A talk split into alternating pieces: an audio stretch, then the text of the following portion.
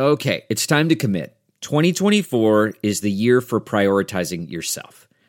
Begin your new smile journey with Byte, and you could start seeing results in just 2 to 3 weeks.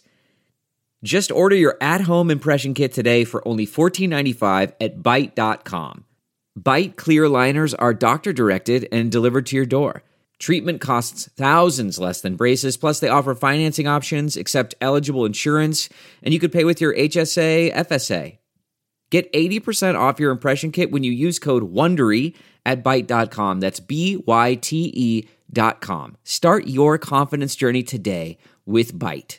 Delve into the shadows of the mind with Sleeping Dogs, a gripping murder mystery starring Academy Award winner Russell Crowe. Now available on digital. Crowe portrays an ex-homicide detective unraveling a brutal murder he can't recall. Uncovering secrets from his past, he learns a chilling truth. It's best to let sleeping dogs lie. Visit sleepingdogsmovie.com/Wondery to watch Sleeping Dogs, now on digital. That's sleepingdogsmovie.com/Wondery. This is clearly the line that they want to thread. They want to take advantage and have America take advantage of this emerging technology space, but they want to do so in a way that is responsible, that considers the risks, that considers the challenges, and has actual answers for them. It's unbelievably clear reading it that that's the line they're trying to thread. And responsible innovation is not only the 6th out of the 6 key priorities, it's the one that I think overarchingly frames what they're trying to do. Welcome back to The Breakdown with me, NLW. It's a daily podcast on macro, Bitcoin, and the big picture power shifts remaking our world. The Breakdown is sponsored by Nexo.io, Arculus, and FTX, and produced and distributed by Coindesk. What's going on, guys? It is Wednesday, March 9th, and today we are finally discussing the long-awaited Biden executive order. Now, this has been discussed for months now. It was anticipated at the end of last year. People have used it as a cudgel to FUD the space. So the question, of course, is what is actually in this big document from the Biden administration? Before we get into that, however, if you are enjoying The Breakdown, please go subscribe to it, rate it, review it, or go to the Discord. You can find a link in the show notes or go to bit.ly/breakdownpod. Also, a disclosure as always, in addition to them being a sponsor of the show, I also work with FTX. So as I mentioned, by way of background, this executive order has been hanging over the heads of the industry for a very long time. In many ways, the predominant narrative was that this was going to represent some significant crackdown. People couldn't imagine a scenario in which the Biden administration would have an executive order around crypto that didn't say that they were taking out the trash and focused on crime and all that sort of stuff. Now, based on the evidence that I had always seen, I have never really subscribed to that being the most likely scenario. Every little drip and drop that we heard about this seemed like it was more about the administration taking the industry seriously, wanting to study it more, and wanting to have a coherent perspective on the whole rather than this piecemeal agency by agency thing, which was clearly not up to the task of regulating this industry as it got bigger and more significant in the world. But there's no doubt that the fear of this executive order has put a damper on the industry from a price and enthusiasm perspective, and that has only been exacerbated recently by the war in Ukraine. The connection there is that many thought that the narrative of sanctions that has been so predominant for the last week or more was somehow going to induce Biden's team to put more negative language or more restrictive rules in this executive order. Now, to be fair to the folks who had that perspective, you have folks out here like Elizabeth Warren and crew drafting legislation around crypto sanctions, focusing on a problem that the people who deal with sanctions don't seem to think we have. Earlier in the week, the acting director of FinCEN put it really simply and clearly, quote, "Although we have not seen widespread evasion of our sanctions using methods such as cryptocurrency, prompt reporting of suspicious activity contributes to our national security and our efforts to support Ukraine and its people." Basically, the folks who care about sanctions are saying that so far crypto has not been a major issue. But yet, that hasn't changed the desire of some politicians to use it as a cudgel to keep pushing an anti-crypto line. All of this gets us up to last night, when Treasury Secretary Janet Yellen had commentary that leaked. A statement from the Treasury office was posted to the web and then taken down shortly, but captured for all on social media to see. Given that we knew this morning it was looking likely that we were finally going to get this executive order and that it was certainly not going to be the worst version of what people were anticipating. So let's talk about this executive order, and let's start with the fact sheet. So the executive order is a much longer document. The fact sheet is the summary that people tend to build their commentary and newsmaking around. One juicy nugget just to kick the thing off right from the beginning is how many Americans the Biden administration believes have interacted with digital assets and crypto in some way. They put that number at 16% of Americans, 40 million Americans in total. Now, just to give you the most high-level TLDR before we get into the specifics, this is a classic political document of there's opportunity and challenge. The opportunity is around the ability to extend America's technological leadership and innovation. The challenge is to protect people, to make sure it doesn't undermine other American objectives like anti-money laundering and fighting terrorist financing, and so on and so forth. If you dislike crypto, you're going to point to the parts where they say that it can be used for bad stuff, and if you like crypto, they're going to talk about American leadership. And that's just the way it is, and nothing about this changes that dynamic at all. To quote from the fact sheet, the rise in digital assets creates an opportunity to reinforce American leadership in the global financial system and at the technological frontier, but also has substantial implications for consumer protection, financial stability, national security, and climate risk. The United States must maintain technological leadership in this rapidly growing space, supporting innovation while mitigating the risks for consumers, businesses, and the broader financial system and the climate. And it must play a leading role in international engagement and global governance of digital assets consistent with democratic values and U.S. global competitiveness. That is why, the fact sheet goes on, President Biden will sign an executive order outlining the first ever whole-of-government approach to addressing the risks and harnessing the potential benefits of digital assets and their underlying technology. The order lays out a national policy for digital assets across 6 key priorities. So basically here we have, again, an even split in these 6 priorities around the challenges and around the opportunities.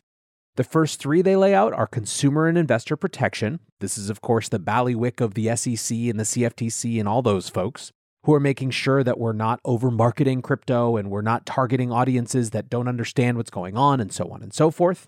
Next, financial stability.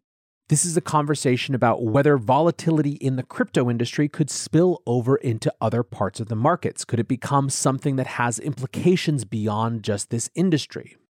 This has come up a lot more in the context of highly opaque hedge funds getting into the crypto game. And what many regulators are worried about, or at least want to have a better understanding of, is how the volatility in crypto markets could get translated into traditional markets vis-a-vis those market actors such as those hedge funds who play in both of those spaces. Next on the key priority is illicit finance, and this is the third of the 3 that kick it off, that focus on the negative side or the challenge side. And of course, this has to do with the use for crypto to be used to evade sanctions, as we've been discussing all week, the use for crypto to be used as a criminal enterprise, for it to support ransomware, for it to do whatever set of illicit things that people have pointed to it for. So to be clear, this is nothing new. This is nothing unpredictable. These are 3 of the 6 priorities, but the other 3 are a little bit more positively inclined. U.S. leadership in the global financial system and economic competitiveness. Now, one dimension of that we'll get into in just a second is also around stablecoins in the U.S. dollar. But first, another of the 6 priorities, financial inclusion, and the way that crypto could potentially be a way to get people who are unbanked or underbanked access to better financial services. And finally, a big, nice catch-all for positive things, responsible innovation. And this is the term that I think you're going to end up hearing people in the policy world associate this executive order with going forward. This is the Crypto as Responsible Innovation executive order from the Biden administration.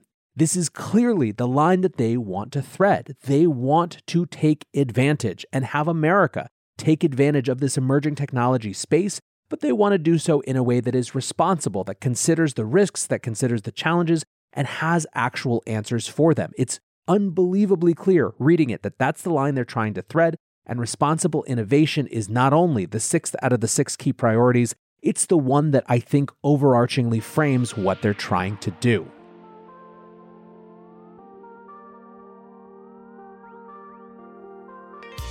Nexo is the go-to platform for all things crypto.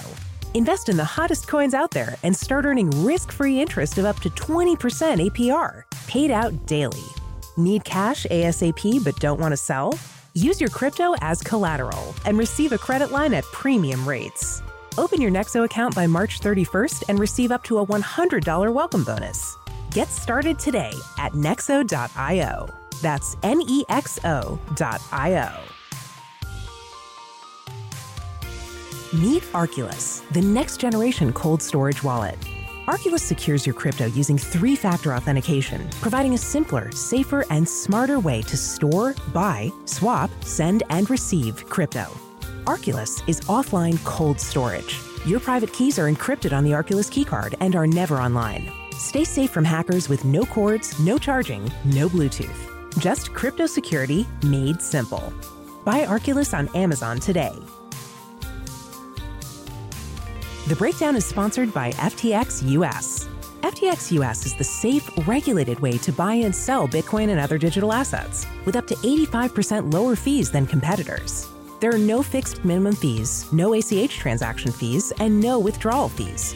One of the largest exchanges in the US, FTX US is also the only leading exchange that supports both Ethereum and Solana NFTs. When you trade NFTs on FTX, you pay no gas fees. Download the FTX app today and use referral code BREAKDOWN to support the show. Let's look now at a few sections from the longer actual executive order.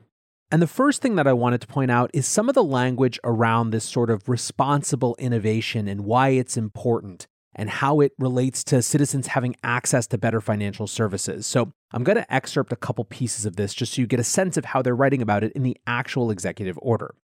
We must reinforce United States leadership in the global financial system and in technological and economic competitiveness, including through the responsible development of payments innovations and digital assets.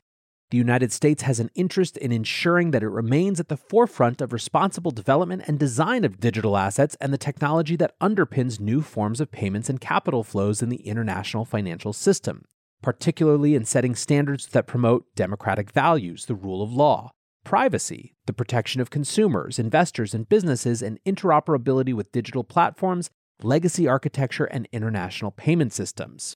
Jumping down to another section, we see, we must promote access to safe and affordable financial services. Many Americans are underbanked, and the cost of cross-border money transfers and payments are high. The United States has a strong interest in promoting responsible innovation that expands equitable access to financial services, particularly for those Americans underserved by the traditional banking system, including by making investments in domestic and cross-border funds transfers and payments cheaper, faster, and safer, and by promoting greater and more cost-efficient access to financial products and services. The United States also has an interest in ensuring that the benefits of financial innovation are enjoyed equitably by all Americans and that any disparate impacts of financial innovation are mitigated. Now, I'm choosing to read you those sections rather than the sections on anti-money laundering and illicit purposes, just because what I want to point out is that this is the language that the worst critics didn't necessarily expect to see in here. When you read the language of those opportunity side of the equation around digital assets, it's clear, at least from this, that this executive order is trying to position those things as sincere desires rather than just paying lip service to them. Another type of language that I want to point out has to do with CBDCs. And spoiler alert, I think this report is a big coming out party for a U.S. CBDC policy. Section 4, Policy and Actions Related to United States Central Bank Digital Currencies. The policy of my administration on a United States CBDC is as follows. Sovereign money is at the core of a well-functioning financial system, macroeconomic stabilization policies, and economic growth. My administration places the highest urgency on research and development efforts into the potential design and deployment of United States CBDC. My administration sees merit in showcasing United States leadership and participation in international fora related to CBDCs and in multi-country conversation and pilot projects involving CBDCs. Any future dollar payment system should be designed in a way that is consistent with United States priorities and democratic values, including privacy protections, and that ensures the global financial system has appropriate transparency, connectivity, and platform and architecture interoperability or transferability as appropriate. This is definitely a step beyond the language that you've seen from, for example, Jay Powell and the Federal Reserve, who have refused to be committed to the idea that the United States is, just by virtue of the fact that they're researching it, going to for sure issue a digital fiat. This executive order certainly doesn't go that far, but it certainly comes a hell of a lot closer than previous statements. Now, what is the real meat of this executive order? Well, it's all about studies. Research and reports that involve multiple departments so there is some common consensus. You see this as a part of every single section. Within 180 days of this order, some combination of the Treasury Secretary, the Secretary of State, the Attorney General, the Secretary of Commerce, the Secretary of Homeland Security, the Director of the Office of Budget and Management, the Director of National Intelligence, other agency heads, the SEC, the CFTC, you name it, coming together to form opinions on some reports.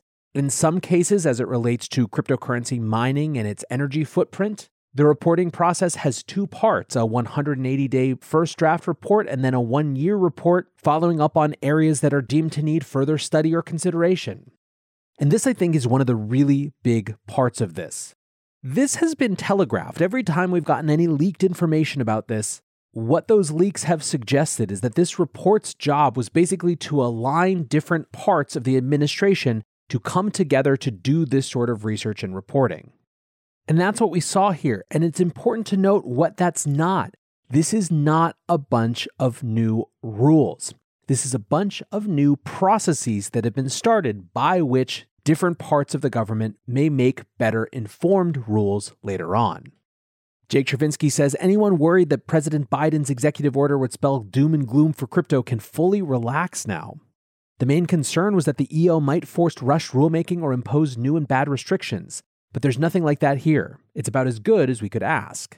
Eric Voorhees from ShapeShift says the crypto executive order basically says, we're going to look into this stuff, as if they haven't been for years, and then lists a number of platitudes about balancing innovation with protecting the financial system, a perfectly political communication. Jerry Brito, the executive director of CoinCenter, says, okay, I read it. Here's my quick take on the executive order. Over the past couple of weeks, we've seen a variety of politicians, media, and consultants who are often former officials from 2 or 3 administrations ago drive a narrative that crypto is not just useless but dangerous and should be restricted. On the background of this narrative fog, you could find statements from the professionals at Treasury and the White House on the front lines of crypto issues consistently saying that while it presents certain risks, they can be mitigated and the tech holds great promise. Well, the EO is just further affirmation that when serious officials take a sober look at crypto, the reaction is not to light their hair on fire, but instead to recognize it as an innovation that the US will want to foster and lead while mitigating obvious risks. The message I take from this EO is that the federal government sees cryptocurrency as a legitimate, serious, and important part of the economy and society. And I think it's a good signal to serious people who've been holding back from getting involved. The EO also presents another striking contrast with alarmist politicians and media, in that it is ultimately a call for further study and deliberate planning, not a reactive rush to legislate or regulate. Nick Carter half jokes about the mining report, saying, what's funny is if the government actually commissions a decent study about Bitcoin mining specifically, they will come away sunnier on the space than the hatchet job academia, which currently informs their thinking. What about the crypto advocates in Congress or the Senate? What do they think? Senator Cynthia Lummis said, it's great to see the Biden administration's growing interest in digital assets. And while I agree with the president's desire to combat money laundering and defend America's national security, I think his executive order misses the fact that the overwhelming majority of digital asset users are law-abiding and trying to make our financial system better. If he has any doubt, he should look to Wyoming, where digital assets are booming within a common-sense, balanced regulatory framework. We need thoughtful rules around stablecoins, and though I remain unconvinced on the need for a CBDC, I will continue to follow the Federal Reserve's work in this area closely. I will be laying out my own thoughts on digital asset legislation imminently. Congress is ultimately the arbiter of these issues, and it's time we step up to our conversations and work on real legislation.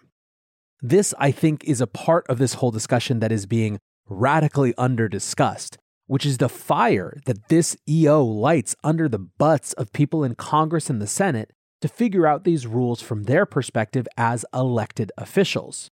Remember, there is a strong argument that rules around a sector of the economy with this much potential importance, significance, and potential for disruption need to come from not career bureaucrats and appointed officials in any administration, but in fact from elected representatives who can be held accountable for the decisions that they make. There have been numerous bills from Congress and from the Senate over the years around digital asset legislation, but they never have the force of will and the force of focus to actually be seen through, to be debated, and to be ultimately voted upon. With Biden pointing the entire government apparatus on figuring this out, that potentially changes that equation in a pretty big way. Whatever the case, there is a bit of a watershed moment about this, right? That's a word used by Jeremy Allaire from Circle. He writes, "This is a watershed moment for crypto, digital assets, and Web3, akin to the 96-97 whole-of-government wake-up to the commercial internet. The U.S. seems to be taking on the reality that digital assets represent one of the most significant technologies and infrastructures for the 21st century. It's rewarding to see this from the White House after so many of us have been making the case for 9+ years. Specifically, the EO calls for nearly every relevant federal agency to take on understanding and developing policy positions that understand and address risks, but vitally that support innovation and U.S. national economic competitiveness. We are at a turning point in geopolitical and geoeconomic systems and history, and the U.S. now has the opportunity to lean into an open, internet-native economic infrastructure while others focus on closed, tightly controlled, and privacy-eroding alternatives. In many cases, the EO sets out initiatives to explore and engage in constructive problem-solving around known risks that exist with the legacy financial system and the new Web3 world.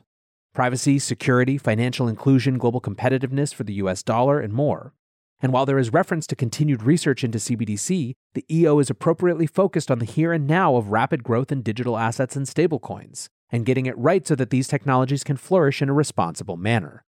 For those of us in the crypto community, in my humble opinion, this EO should be viewed as the single biggest opportunity to engage with policymakers on the issues that matter. The proverbial doors of policymakers are wide open.